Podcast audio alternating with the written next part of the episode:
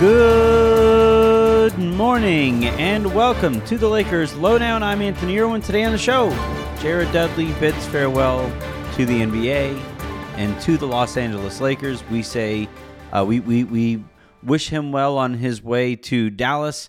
And then, interestingly, there was a lawsuit filed uh, from Nerlens Noel directed towards Rich Paul and Klutch, saying that Rich Paul uh, heavily favored the higher level clientele and misled Nerlens Noel uh, back when Nerlens passed up on a sizable contract extension. And uh, there are there's there's levels to this, so we're gonna get into that here in a bit. Let's start with Jared Dudley. He is heading to Dallas uh, for a coaching job or a, an assistant coaching job in Jason Kidd's staff or on Jason Kidd's staff. A few thoughts on this. So, one, I thought that Dudley would be back as a player on the roster uh, for what he helped do over the last couple years, just in terms of team chemistry, uh, for the role that he played in bringing Russell Westbrook over and convincing Russell Westbrook to get on the same page with LeBron James and Anthony Davis. Uh, I thought for sure that Dudley would be rewarded with a roster spot, um, even if he clearly was not going to be productive. Uh, I think what the Lakers kind of realized is because they have so many veteran minimum type guys, you can't exactly just use roster spots on guys who are not going to produce. So they decided, all right, you're not going to get a roster spot here. And uh, I figured at that point, well, okay, maybe he'll return to the Lakers in some type of coaching uh, vicinity. And, and uh, that again came back as a surprise. But the more that you kind of think about it, the more that it doesn't really surprise you all that much. Let's figure out why. Let's start with the decision not to give Jared Dudley a roster spot. Like I said a second ago, they basically have three superstars, right? LeBron, Anthony Davis, Russell Westbrook. They have Talen Horton Tucker, and then they have Kendrick Nunn. And everybody else on the Lakers roster this year is going to be playing for the veterans minimum. And uh, or or I guess technically speaking, later in the year, some player might be making more than the veteran or prorated veterans minimum uh, because of the extra money that the Lakers have by not offering the full taxpayer mid-level exception to Kendrick Nunn. Uh, all that all that is to say that when you have so many guys playing on the veterans minimum, they're all gambles, right? They are all buy low candidates, and you're hoping that they outperform that uh, pay rate. And more often than not, when you're playing alongside LeBron James, Anthony Davis, and, and Russell Westbrook, you are going to outperform that veterans minimum tag. And and the Lakers did get some guys like Malik Monk. I think is making more than he would on the open market. Uh, I, I think, and and you know, Monk is in a weird case because I don't think Charlotte did him any favors when they released him when they did. But still, uh, Monk is probably signed uh, below market value.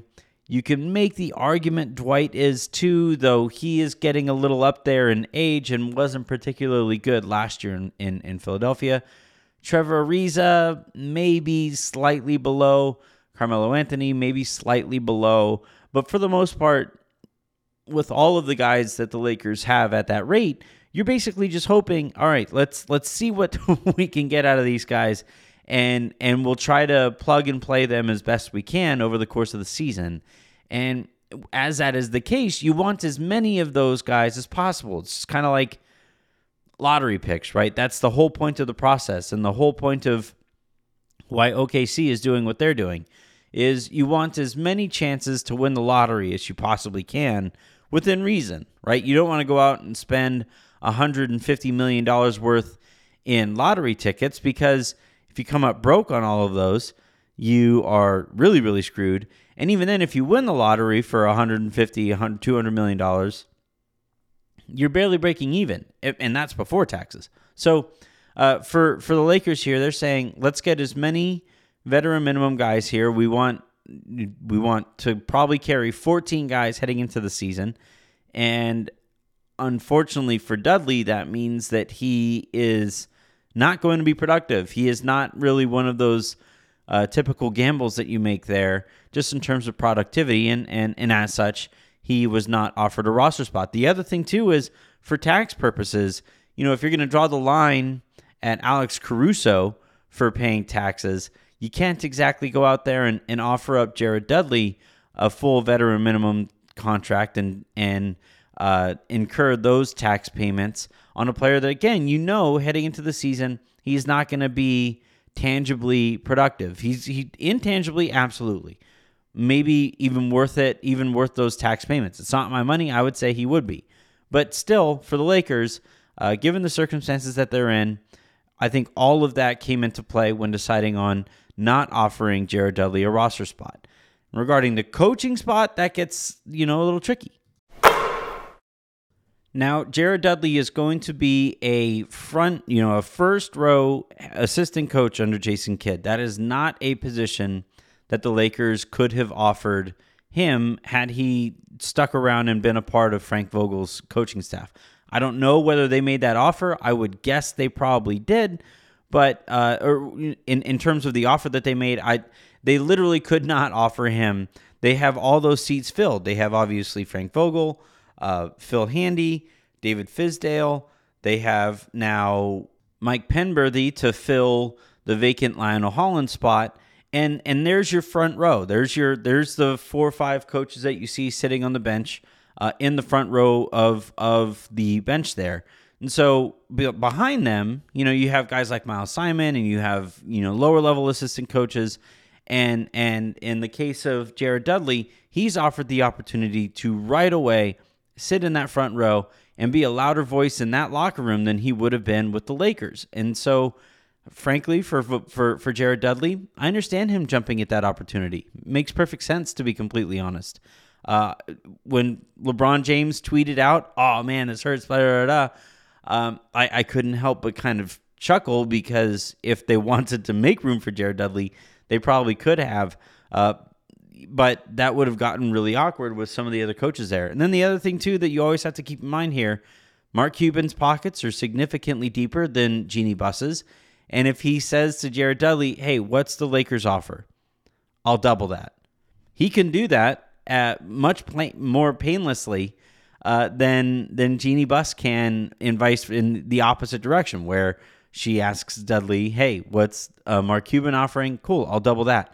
Um, when it comes to assistant coaches, there isn't necessarily the same tangible return that you that that kind of frustrated me with with Alex Caruso, where if you spend the the money on Alex Caruso, you are going to get jersey sales from it. The Lakers are going to be better, and and maybe there's a return in terms of uh, you know deeper playoff runs or, or, or you know obviously the championship is is the entire point here you can't necessarily make that same argument for Jared Dudley as an assistant coach. So, whether it's a business decision, a role decision, whatever, this doesn't have to be some statement against the Lakers that they lost out on Jared Dudley.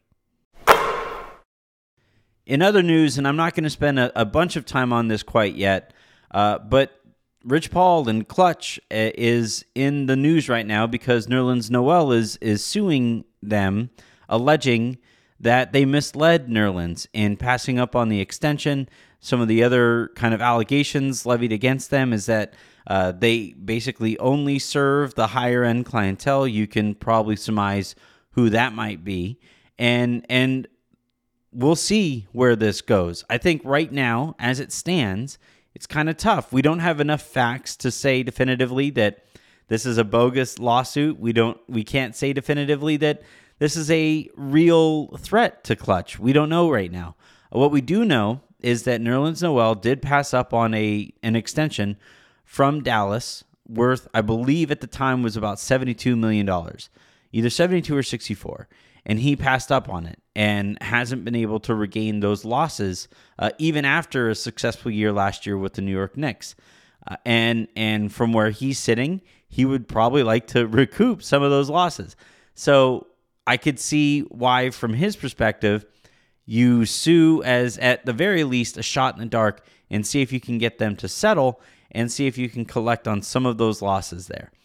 Uh, if it is more serious, if it would maybe look like you know a couple email uh, emails or texts or whatever that are from Rich Paul or from the agent involved there to Nerlens Noel saying, "Don't take it. We know we're going to get you a better offer." Da, da, da, you know, something along those lines, and and we just it's way too early in the process to know what that's even going to look like. One thing I will say that is kind of interesting here is it is still, you know, the Lakers are still making personnel moves, and I do have a text alert set up for the the larger voices out there in terms of NBA reporting, and I find it really interesting, really funny that as this is going on, not a peep from any of those voices. So it I'm not I'm not going to go any further than that. I'm just going to say I find it interesting. Take with that what you will. Uh, but I thought the the combination of those of that of those uh, updates or the lack thereof over the course of this news cycle to this point are are are fairly loud.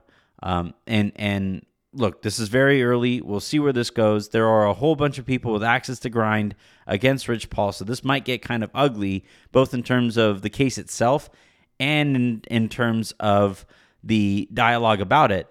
But for right now, all I'm going to say is it's interesting, really early. Let's see where it goes. All right, before we get out of here, I do want to point you guys in the direction of some some some good content on silverscreenandroll.com. Just in general, I know I know, you know there, there there isn't necessarily a distinct crossover here between Laker fans and Spark fans, Sparks fans. Uh, but if you are into the WNBA or you're thinking about getting into the WNBA, Sabrina Merchant is doing great work covering the the, the LA Sparks for silverscreenandroll.com for SB Nation. You should check that out. Uh, just in general, Jacob Rude wrote up the news regarding Jared Dudley, and I thought he did a good job uh, doing that. And then you know there was there was a good amount of of Kobe remembrance stuff um, on the site as well. Uh, on the feed, you're going to get Taco Tuesday with Alex Regla and Alex Padilla today, so check that out when that airs. Until then, and until tomorrow, I'm Anthony Irwin saying have a good one.